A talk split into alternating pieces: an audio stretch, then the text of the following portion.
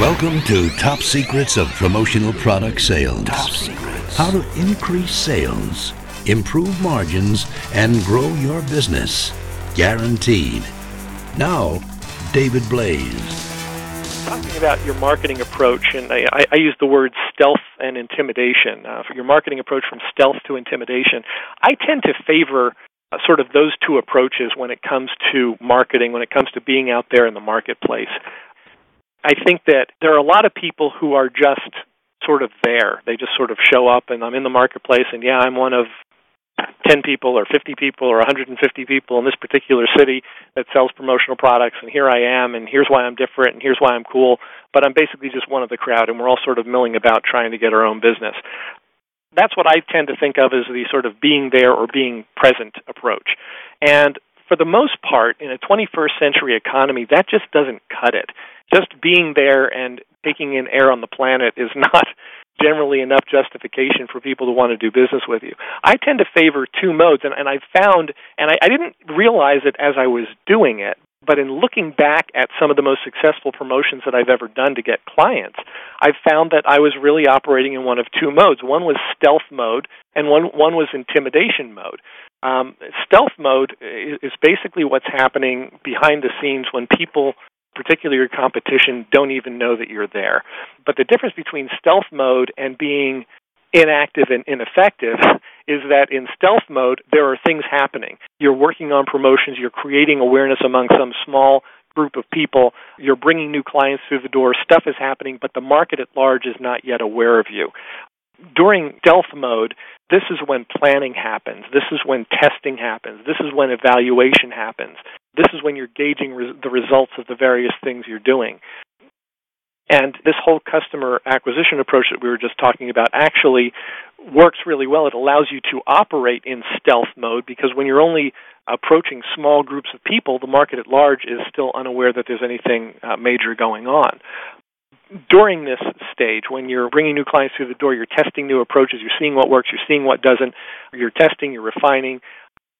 You get to see what works really well so that when you actually decide that you're going to get out into the marketplace and, and sort of land and make yourself known, that when you do that, you're going to be doing it effectively, and you're going to be doing it with an approach that it's going to resonate with people, and, and everybody's going to go, "Wow, this is cool! Look, these people have arrived."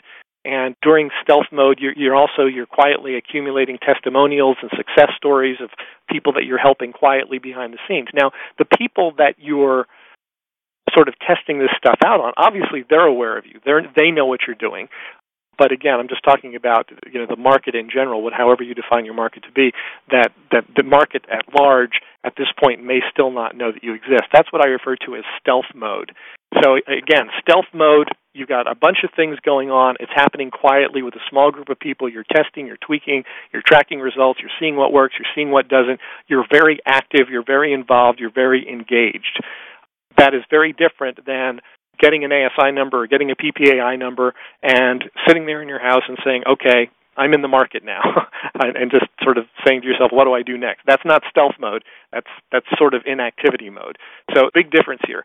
So I favor stealth mode, and then I favor intimidation mode. Now, intimidation mode, that's that's kind of a kind of an unpleasant word, and that, that may leave a bad taste in some people's mouths. But what I mean by that is when we enter a market and when we're getting in front of a, a group of prospects, we want to enter that market in a way that, that causes people to be aware of us. If you stick your big toe in, into a pond, it creates a little ripple. If you, you know, if you run in and do a cannonball, it creates a big splash. And ideally you don't want to create your splash until you know what you're doing, right? You, so that's why I favor you know working in stealth mode until you're ready to go into the market and really create a presence. But in intimidation mode, lots of things are happening. The stuff that you're doing is happening very visibly. People are aware of what you're doing. You appear to be everywhere all at once. You may be advertising in various publications. You may be doing direct mailings. You may be doing emails. You may be doing various types of advertising whether it's print or online or direct marketing.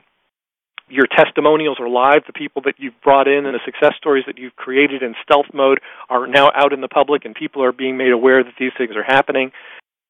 Your competition is acutely aware of the fact that you exist, And if you're doing it right, they're to some extent uncomfortable with the fact that you exist and they're going, where did this person come from and, and, and, and what are they doing and, and how did they create so much awareness that I'm now, you know, looking less relevant? The approach is based on the results that you've tested in stealth mode. So when you go out there and you start doing this on a larger scale, it's already working because you've already tested it and you know that it works. And basically, what ends up happening is when you get into intimidation mode, you are then able to put more people through your customer acquisition funnel because it's already set up, it's already in place, and you're geared to be able to do it. You're geared to be able to eliminate unqualified prospects and, and bring in qualified prospects and follow up intelligently and methodically and work with the people who are qualified and and jettison the ones who aren't. And at that point, it, it's really easy to get traction and make a whole lot more money. So those are the two methods or modes that I tend to favor. Stealth mode uh, to get things set up, intimidation mode for when you're ready to when you're ready to roll. I'll give you uh, I'll give you an example or two, and some of you may be familiar with some of these stories. I'll keep them brief. The way that I did this in my own promotional products business, when I started my promotional products business, I was working primarily with public television stations. We had a deal with uh, the BBC, the British Broadcasting Company, to produce premiums, pledge premiums related to the television program Doctor Who, which is a British science fiction TV show that at that point was carried on on public television. So we were working with a with a, a group of public television stations that carried this program. It wasn't all of them, but it was it was a group of them and we were able to generate some decent business with them. Well, that you know essentially for for us was stealth mode. We were we were talking to these stations we were finding out what they need we were finding out what types of solutions they were looking for and we were gathering information gathering data so that uh, when so that when we were going to approach uh, other people that we wouldn't look like idiots.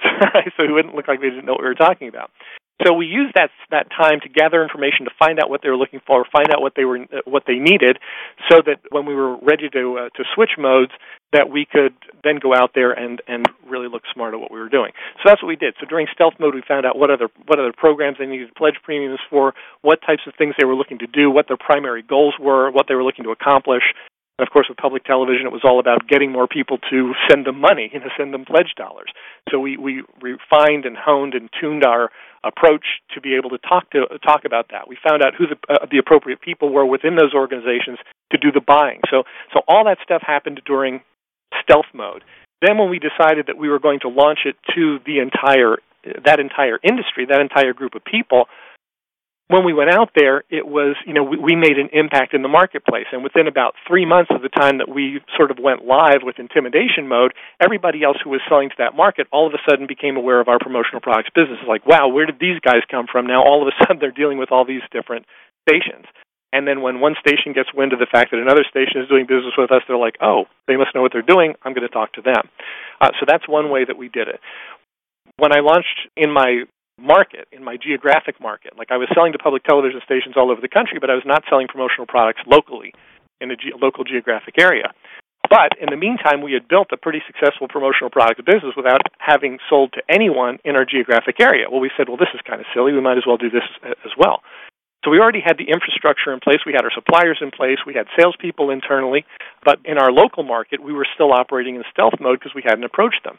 So when we decided we were going to do that, we did the same thing. We sort of came out with a bang. We started advertising in the Chamber of Commerce publications. We had crashed a, uh, a Chamber of Commerce seminar that they were having on guerrilla selling. I've told that story before. I'm not going to I'm not going to tell it again here, but we, we basically crashed this seminar and and made our presence known at that seminar. We advertised in various publications locally. We worked out a trade deal with a local radio station so that they were talking about us. So we did all these things simultaneously so that all of a sudden it was like the mothership had landed and our competitors were going, wow, where did these guys come from? So that's the idea of intimidation mode. If you can internalize this and if you can figure out ways of making this happen for yourself in your own market, you're going to accomplish a number of things. One is that during stealth mode, you're going to figure out the bugs, you're going to work out the bugs, you're going to work out the kinks. And then when you switch to intimidation mode, you're going to be able to attract a whole lot of clients, and you're going to make your competition uncomfortable, and they're going to, you know, they're going to wonder what happened. Increase sales, improve margins, and grow your business. Guaranteed. Top secrets. Top secrets. Promotional product sales.